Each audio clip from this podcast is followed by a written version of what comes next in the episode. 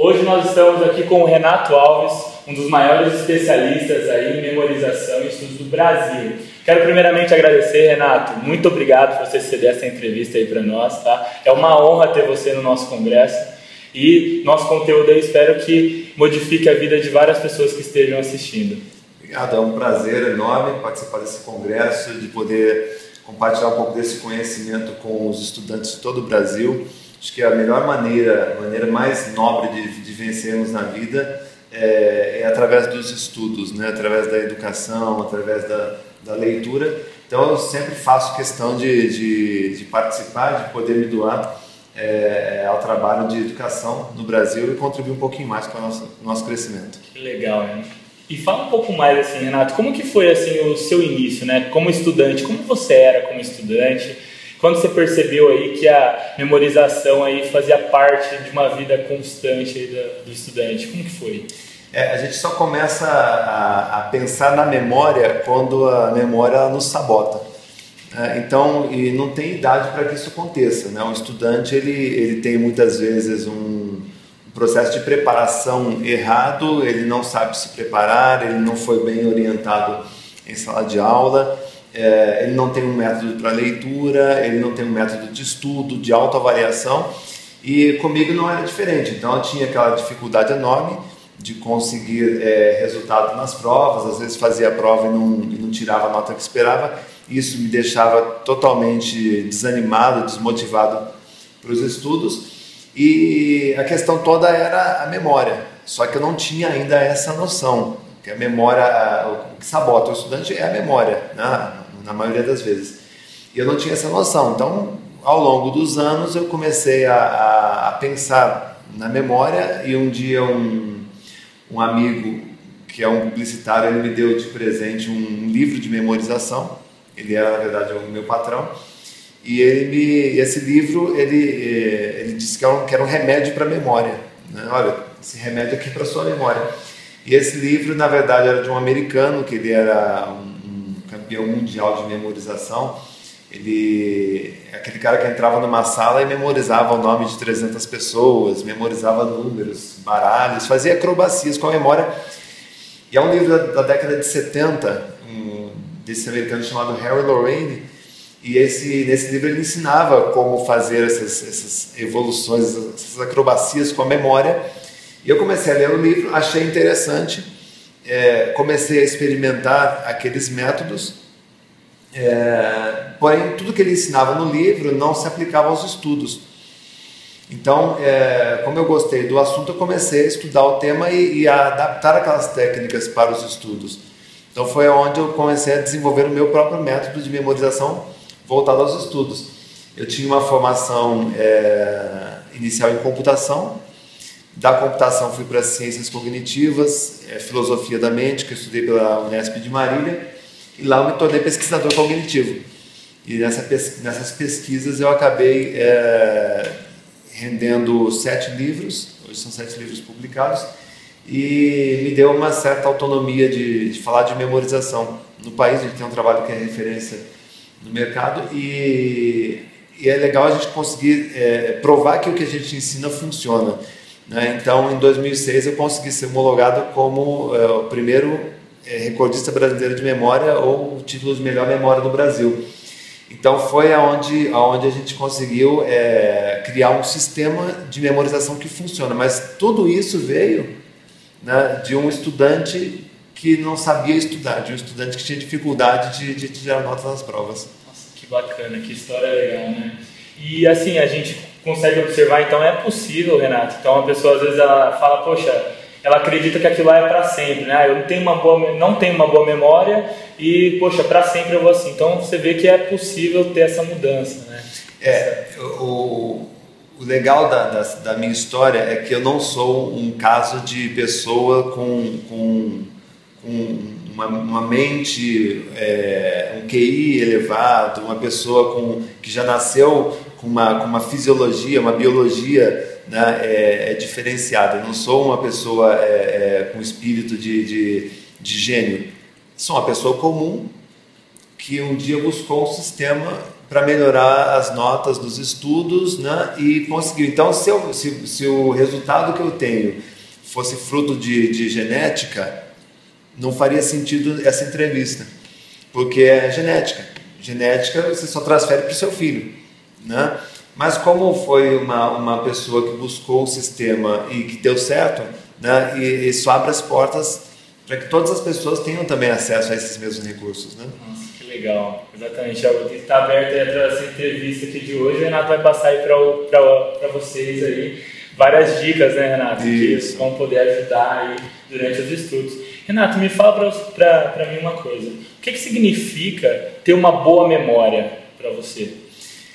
Essa pergunta é muito legal. É, o que é uma boa memória? Né? É, as pessoas acreditam que a memória, que a boa memória é uma memória que cabe mais conteúdo. Então existe essa cultura e vem desde a Grécia Antiga, é a coisa de Platão, ele dizia que, que a memória era uma gaiola, os pássaros dentro da gaiola eram os pensamentos, que buscar uma lembrança na memória era como buscar um pássaro na... Enfim, é, a gente sempre é, é, teve explicações é, mentais ou fenômenos mentais, tentam, a ciência tentou explicar isso através de metáforas. Então, a metáfora da gaiola, a metáfora da, de que a memória é um cofre, a memória é uma caixa, a memória é uma gaveta, a memória é um arquivo. É, hoje em dia, século XXI, a memória é um HD, né? a gente trata o nosso cérebro como um HD. E, e o que, que acaba implicando nisso? A gente começa a gerenciar a nossa memória como quem gerencia a memória do, do, do, do celular. Ah, ó, tem que apagar uma foto para poder colocar. Então o estudante ele coloca aquela ele pega um livrão de 600 páginas, ele olha para aquilo e diz assim, não cabe. Né? Ele fica desesperado, ele fica ansioso, ele fica angustiado. Então, na verdade, o que, o que acontece é isso, a gente percebeu que a memória é um local, e a memória não é um local. Então, você perguntou o que é uma boa memória. Né? É, em campeonatos de memória, é, não se avalia quem é, memoriza mais conteúdo.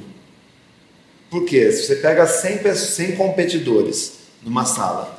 Eles vão competir na categoria memorização, sei lá, é, de números. Tá? O juiz da prova sabe que todos os competidores vão conseguir memorizar uma determinada quantidade de números. Mesmo um leigo que tivesse lá, mesmo que ele demorasse um ano, uma hora ele ia conseguir memorizar aquilo. Se o juiz entende que todos os competidores eles têm a mesma capacidade de memorização em termos de quantidade, o que, que diferencia cada um deles? É a velocidade. Então, é, qual é a definição para boa memória? Uma boa memória é uma memória rápida. Né? Então, é, no campeonato de memória avalia-se o quê? Quem faz isso mais rápido. E não quem, quem, quem consegue gravar mais informações. Né? E, e nos estudos isso faz toda a diferença. Porque um estudante que consegue ter uma memória mais ágil numa prova, ele consegue lembrar mais rápido da questão. Né? Ele consegue ter respostas mais rápidas. E isso faz toda a diferença numa, numa prova. Legal, Renato. Então você quer dizer então que assim, né, nós somos aí submetidos a várias crenças que ao longo do tempo nós acreditamos que a memória ela acaba sendo aí um HD. Né? Eu mesmo tinha até essa crença de, poxa, acho que não dá, né? Você vê aquele livro gigante lá e fala, acho que é, tem como. Eu tenho, eu tenho, com a minha graduação ela inicial ela é em computação, eu tenho, eu faço, é, trabalho muito com essa analogia, cérebro e computador. Né? E a, a, computação, na verdade, ela veio eh, derrubar muitas dessas crenças, né? desses mitos, né? porque a partir do, do, do da, da, vinda do computador, a gente consegue fazer simulações é, de fenômenos mentais, aí vem a inteligência artificial para tudo isso. E só que a gente continua percebendo a memória como um local e continua percebendo mesmo. E as pessoas então tem, estão é, angustiadas, com medo de, de achar que não vão conseguir aprender. Isso acontece muito com os estudantes, né? Exatamente. E assim, dentro disso, né, dessa forma de nós conseguirmos ver a memória, quais são assim as principais crenças que nós devemos aí quebrar com, é, a respeito da memória. Então você disse aí para nós vermos a memória e não como um HD. Quais são as principais crenças aí que vão fazer nós enxergarmos a memória exatamente como ela é? Então a primeira, a primeira é, crença é, negativo, vamos dizer assim, é de achar que a memória é um local. Então, você que está assistindo a gente, a memória não é um local. Vamos acabar com essa conversa. A memória é uma função do cérebro. E sendo uma função do nosso cérebro, é, ela pode ser é, acelerada, aí é o objetivo de um curso de memorização, um curso de aprendizagem acelerada, né? É, e também essa, essa, essa crença de que não cabe conteúdo na memória. Cabe. O estudante ele não tem que ter pressa, ele tem que ter planejamento, ele tem que ter método para estudar com qualidade e saber memorizar. Porque o que se, o que se faz, e também é uma crença aqui no, no Brasil, é que, que, que memorização é decoreba. E isso é errado. O que, que é decoreba? Decoreba é você pegar uma informação e ficar repetindo sistematicamente aquilo. Então você pega um texto e fica lendo e relendo, lendo e relendo. Vai memorizar? Uma hora ou outra vai memorizar, pela repetição. Só que o decoreba ele acaba sendo uma grande armadilha, porque quando a pessoa está decorando alguma coisa, ela acaba muitas vezes é, decorando com um prazo de validade, ou seja, é aquele aluno que decora a matéria, faz a prova e na hora da, da quando ele sai da sala de aula ele esquece tudo. Isso é muito comum. Então ele decorou para resolver um problema é, a curto prazo. Só que lá no vestibular, lá no, no, concurso público, lá na formação profissional dele, ele vai ser penalizado, porque ele não lembra de uma regra gramatical, ele não lembra de, de várias funções que ele aprendeu e que deveria ter memorizado. Então, a memorização ela tem mais a ver com aprendizado consistente, e é isso que eu ensino nos, nos meus cursos, do que ficar repetindo e repetindo várias vezes. Então, é, a pessoa que está assistindo a gente, memorizar não é decorar. Decorar é um processo mnemônico. Por que, que a gente decora? Tá? Porque a criança ela aprende pela repetição. Então, você pega uma criança, o pessoal que está assistindo a gente, que tem filhos aí abaixo dos 5 anos de idade, vai perceber que a criança ela repete tudo. Ela, ela, um programa de televisão, né, uma galinha pintadinha, é, ela repete as, as, aquelas musiquinhas, é, não só assistindo como mentalmente, e aí ela acaba, claro, é, memorizando aquilo pela repetição sistemática. E só que a, pessoa é, acaba levando isso para a vida toda. Então, quando ela começa a estudar, entra aí já no, no, no, primeiro ano, no segundo ano, ela começa a achar que, que para ela aprender na escola, ela tem que ficar repetindo a tabuada, tem que ficar repetindo a gramática, tem que ficar repetindo os textos. E aí eh, você cria aí uma, uma nação de estudantes que não sabem fazer mais nada do que decorar a matéria. E decorar não é aprender, necessariamente.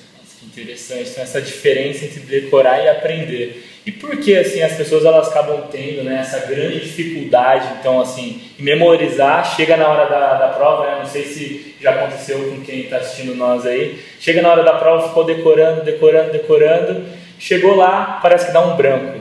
Aquele conteúdo que estava sumiu. Por que acaba acontecendo isso? Então, é, isso, isso, essa pergunta eu respondi no meu primeiro livro, lá em, em 2002, que é um livro chamado Branco na Memória. É, o, que, que, é um, o que é um branco na memória? Tá? O branco na memória ele é um alarme silencioso indicando que existe algo de errado conosco, ou na esfera emocional ou na esfera física. Então, por que, que a gente tem um branco na memória? Né? Na hora de uma prova, por exemplo, ansiedade, estresse, pressão, medo. Tá? Ou por que, pode dar um branco na hora de uma prova? Local muito quente, um local inadequado, é, é, uma, alguma coisa que você é, comeu que fez mal, uma noite mal dormida. Então, é, é, o branco, eu costumo dizer que ele é uma grande oportunidade. Então, se você está tendo um lapso de memória, você tem que. Opa, mas espera um pouquinho, por que, que eu estou tendo esse branco? Aí você faz uma investigação, ou no plano é, emocional, estou ansioso.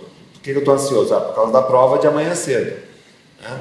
Ou melhor, se o branco aconteceu na hora da prova, né, o que eu posso fazer? Tentar respirar fundo, tentar me acalmar, tentar restabelecer o controle emocional, né, deixar o lado racional imperar e deixar o lado emocional de lado, e aí você consegue retomar um controle disso daí. E se for físico, você pode prevenir o branco na memória. Como? Você tem uma prova amanhã, não vou dormir tarde hoje? Eu vou descansar, uma boa alimentação, aí todas as regrinhas que o pessoal também tá, já sabe que para fazer uma prova é uma maratona, você tem que, que já ir preparado. Então é importante isso que a pessoa tenha em mente. Isso. Branco na memória, ele está sempre indicando que existe algo de errado. E é uma grande oportunidade da pessoa poder aprender com isso né, e criar formas de evitá-lo.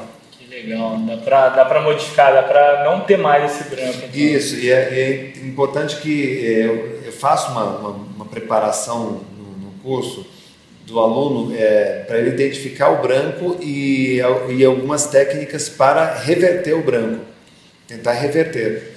Tá? É, é, um, é um trabalho mais consistente, não dá para explicar é, rapidamente. A gente tem um trabalho de 20, uma carga horária de 20 horas, né? então até não dá para falar assim rapidamente como é que se faz porque a gente faz um preparo. Um preparo. A gente trabalha a personalização do, do estudante para que ele consiga identificar um branco, saber o que fazer para reverter. Outra coisa importante sobre o branco na memória é todo branco na memória diz respeito a algo que a pessoa sabe. Ninguém tem um branco por algo que ela não sabe. Ah, estou tendo um branco sobre física quântica. Olha, se eu não sei nada sobre física quântica, não tem como ter branco. Né? Então, todo branco na memória diz respeito a algo que você sabe. Né? Então, algo que você sabe, mas não está conseguindo é, resgatar na memória. Então, por isso que existem métodos de recordação. Que, aliás, é uma grande novidade, que é, de todos os trabalhos de memorização no país, o único que, que ensina técnicas de recordação é o nosso também, porque é importante. Não é só memorizar, tem que saber lembrar também. Né? São duas funções diferentes. A memorização é uma função, que é você transferir da, da memória de, de, de curto, médio prazo para a memória de longo prazo, e a recordação também é uma função, né? que é você transferir da memória de longo prazo para a memória de curto prazo ou memória operacional. Então, é, tem, tem cursos que só ensinam você a memorizar, mas na hora de lembrar, se dá o branco, cadê? Né? A pessoa perde a, a, o chão. Se está numa prova, vai causar ansiedade. A ansiedade causa o branco na memória. E aí você tem um efeito em cascata. O branco na memória faz com que a pessoa fique tensa, nervosa e entregue finalmente a prova em branco. E acontece aquele milagre da, da, da recordação espontânea. Quando ela coloca o pé fora da sala de aula, ela lembra tudo. Nossa, né? Então, é, é, eu faço esse, esse, esse, trabalho de sensibilização no Brasil, que a memória ela, ela não é a vilã. Tá? O que o vilão da história é a pessoa não saber, não conhecer nada sobre memória. Estudantes não conhecem nada sobre memória, professores não conhecem muito sobre memória e, e acaba muitas vezes tendo prejuízos e perda de tempo com isso. Legal, né? Você citou algo muito bacana, né? A gente começa a observar que as pessoas tendem a ver a memória como uma vilã mesmo, né? Fala, nossa, é culpa da minha memória. Joga a culpa, primeira coisa, joga na memória, né? Fala, ah, é culpa dela. É, então, como a gente pode pegar e ver a nossa memória, em vez de uma vilã, nós vemos ela aí como a heroína, né? Quem vai realmente aí nos salvar aí na hora da prova. É, então, Edvaldo, é, é, a boa memória é mais comportamento do que técnica. A técnica eu ensino, a técnica ela é um acessório, um acessório importante, diga-se de passagem, é um grande diferencial. Só que a memória, a boa memória, ela é, tem a sua, sua função comportamental. Por exemplo, é, se você está num, num, num, restaurante almoçando, aí você deixou seu celular em cima da mesa. É, aí você sai, levantou, você não, não percebeu o celular, você estava com seus amigos, você saiu e lá no estacionamento você teve um insight caramba, é, meu celular. Tá? É, o que as pessoas normalmente dizem num momento como esse? Esqueci o meu celular. Quer dizer, a memória foi a vilã? Não, naquele momento, se você fizer um recorte, o que aconteceu naquele momento foi uma lembrança e não um esquecimento. Você teve um insight, opa, meu celular. Nesse momento você tem que aplaudir sua memória, você tem que agradecer sua memória, você tem que elogiar sua memória, você tem que valorizar sua memória porque ela te lembrou no momento adequado, inclusive. Está no estacionamento, dá tempo de voltar e pegar. Né? Agora, é, é, o que nos aborrece e nos faz, às vezes, criticar a própria memória é o prejuízo que nós temos com o esquecimento. Então, tudo bem, deixei o celular em cima da mesa, né?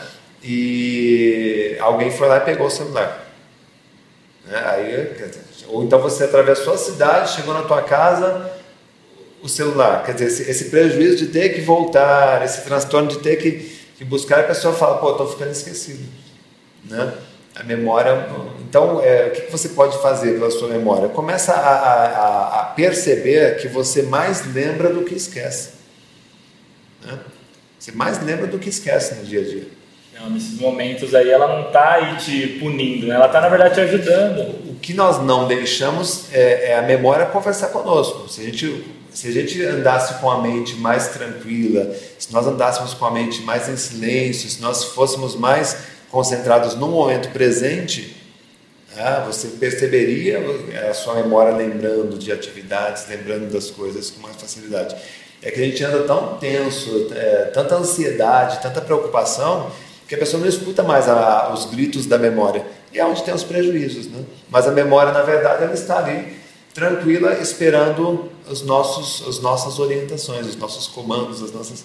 Né? Então a memória é uma função que funciona Perfeitamente, mas se nós não deixarmos, é, se nós não atrapalharmos a memória. Legal. E para a gente ter assim, um bom rendimento né, assim, da nossa memória, quais são assim, os pilares do bom rendimento na memória para os estudos, precisamente?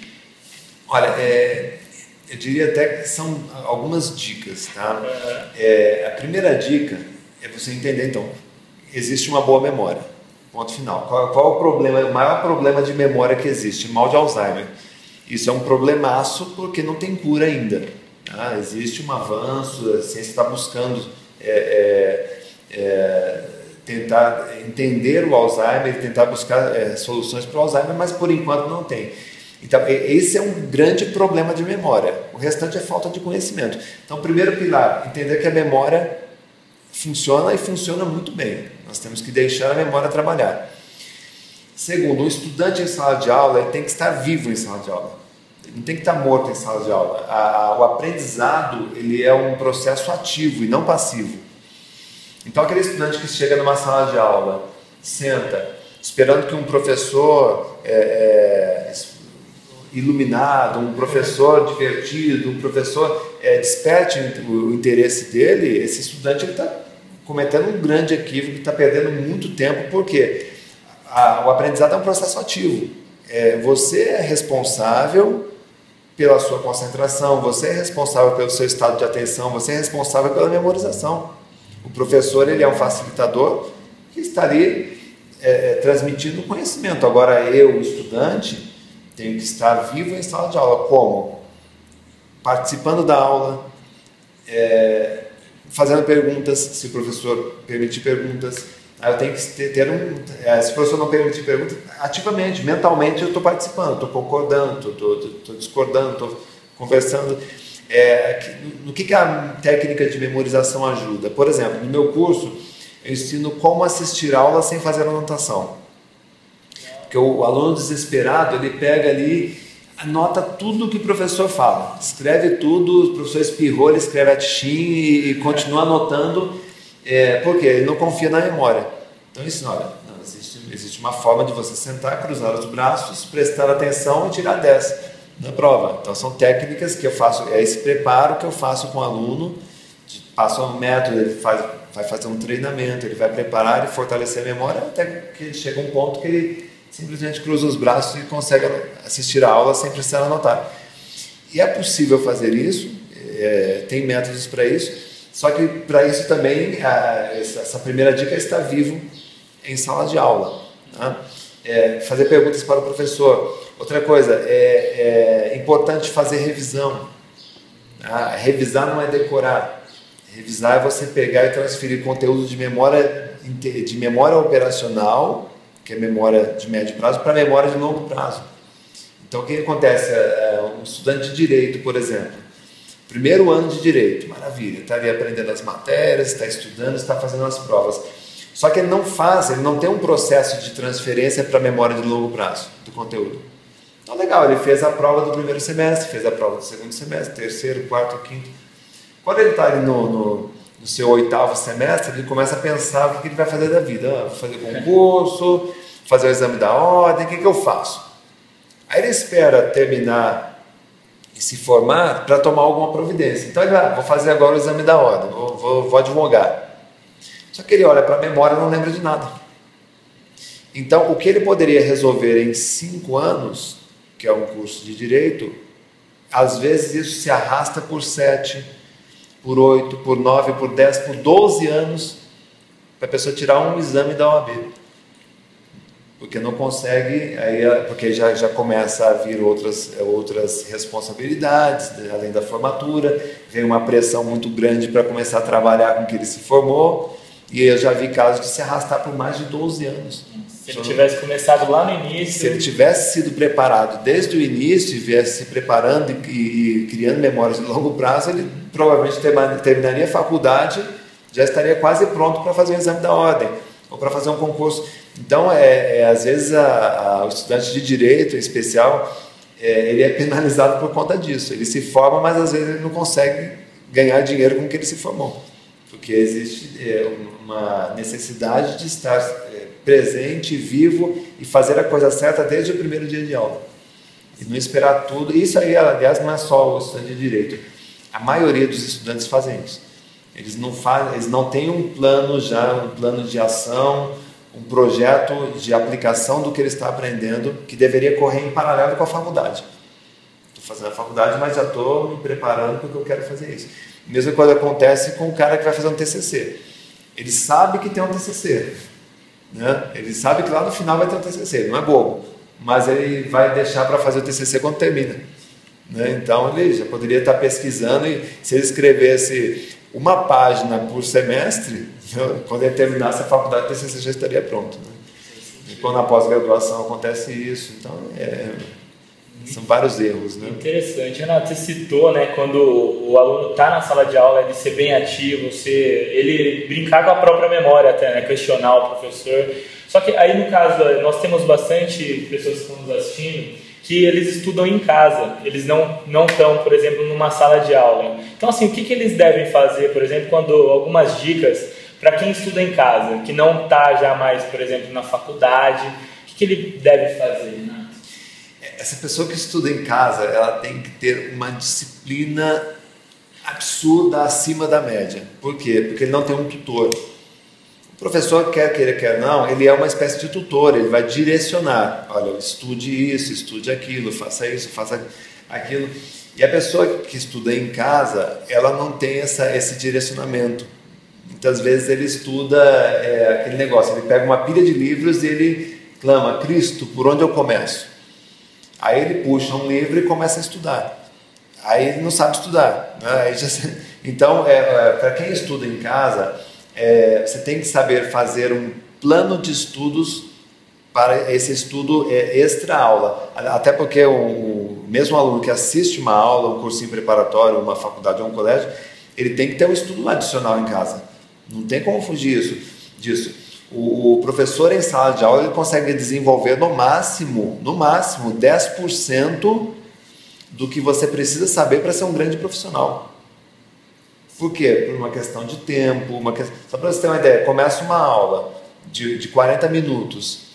Até começar a aula, tá, o professor chegar, acalmar a sala, começar a introduzir o assunto, né? às vezes tem que fazer uma, uma chamada, às vezes tem que responder uma pergunta de um aluno. Então, estima-se que 20% da aula você já perca. Uma aula de 40 minutos, quase 10 minutos ali você já, já perdeu só, então não sobra nada. Então o professor ele é um facilitador, ele no máximo direciona. Agora a pessoa que estuda em casa, se souber tirar proveito do tempo que ela tem, ela consegue fazer um estudo e tiver um bom plano de estudos, ela consegue fazer um, uma, um estudo com muito mais qualidade, muito mais eficácia. Legal. E então assim podemos perceber assim claramente que a memória ela está totalmente ligada para quem vai prestar uma prova, um concurso público, né? E Renato, me fala uma coisa, é, se você pudesse então dar assim, finalizar dando aí algumas dicas para o pessoal, alguma, algo que eu não te perguntei, você acha que é importante o pessoal sair daqui agora, acabar de assistir essa palestra e já aí pensar diferente, o que você falaria para o pessoal? Então, a grande dica que eu, que eu dou para os estudantes é que a, a questão da, da, memo, da, mem, da, memorização ela, ela derruba o estudante porque a maioria dos estudantes que eu, que eu entrevistei e que quase passaram, sabe aquela pessoa que, cara, fiquei por uma questão, quase, aquela pessoa que chora, que faltou 0,25. A maioria dessas pessoas, se você começa a perguntar, você descobre o seguinte: ela não passou porque ela não lembrou, ela disse que não lembrou de uma questão ou ela esqueceu de responder tal coisa. Ou seja, a memória está intimamente ligada no processo. Então, o que derruba o, o estudante é a memória. É, existem outros fatores, mas o principal deles é, é a memória, a falta de um fortalecimento da memória.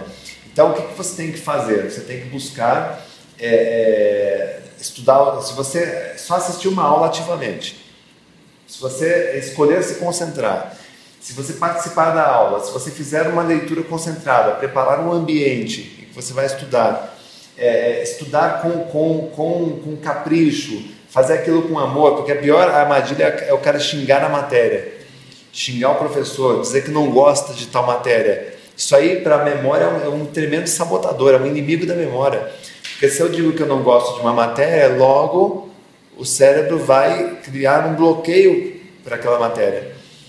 Esse livro, esse livro não pergunte se ele estudou, eu, eu ensino exatamente isso. É, é, é, frases como eu odeio matemática, eu detesto a professora de biologia, são pedidos de socorro de um estudante que não sabe estudar.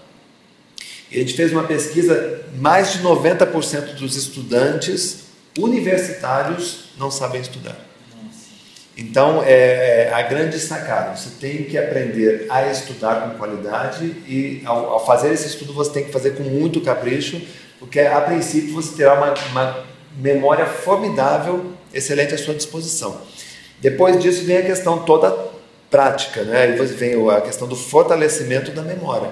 Você tem que buscar fortalecer a sua memória através dos métodos mnemônicos, mas não é qualquer técnica. Não é aquela técnica daquele livro que eu aprendi lá, que era técnica para você memorizar a carta do baralho, é a técnica para você memorizar o nome de 200 pessoas. Não, você tem que ter uma técnica de memorização aplicável ao texto técnico, ao estudo, ao estudo da fórmula, ao estudo da regra gramatical, ao assistir uma aula e não precisar ficar anotando como um desesperado. Então, a grande mensagem é essa. Como especialista em memória, com quase 20 anos de estrada e trabalhando com essa área de memorização, com uns sete livros escritos, é, eu digo com toda, com toda certeza, a memória ela pode ser uma, uma vilã, se você não conhecer o seu potencial, ou ela pode ser é, é um bálsamo, a salvação aí da, do seu projeto de aprovação dos estudos. Que bacana, Renato. E pessoal, se você ficou interessado, né, existem várias técnicas, existem vários, né, o como fazer tudo isso, né, que aqui a gente deu aí para você, o Renato explicou o que fazer, né, você tem várias coisas agora que você pode fazer. Mas o Renato tem um curso muito legal, Renato. Se você puder falar um pouco do seu curso aí pessoal, né, que explica um pouco mais as técnicas, vai mais a fundo aí, recomendo aí 100%. É, até agradeço também o, o carinho, a, a, audiência do pessoal que está assistindo a gente. E respeitosamente eu digo que não dá para a gente passar minuciosamente as técnicas aqui, porque o nosso tempo é, é bem curto. E o trabalho que eu faço de memorização não é de quem leu um livro e saiu dando um curso. A gente faz um trabalho personalizado com o aluno desde a criação de um plano de estudos. Então, é, são, são algumas horas que eu trabalho com o aluno, né? É, ensinando método. É, eu me, sempre me prontifico a atender o aluno pessoalmente. Os, os alunos do meu curso online eles têm o meu suporte e, e ter o suporte do recordista de memória faz toda a diferença. Então, é, mas eu acho que as dicas que foram passadas aqui também podem ajudar bastante nos seus estudos, mas se você procurar algo mais avançado ainda, a gente tem um trabalho muito bom e pode com certeza fazer a diferença nas suas chances de aprovação. Legal. E aí então nós vamos deixar esse link aí se você quiser, só você acessar que você vai ter acesso a esse material aí com o Renato. Renato, mais uma vez, muito obrigado. Eu agradeço de coração por ter passado esse conteúdo rico aí sobre memória pessoal e vai com certeza vai gerar várias transformações na vida aí dos concurseiros. Com certeza, eu que agradeço. Obrigado, Renato.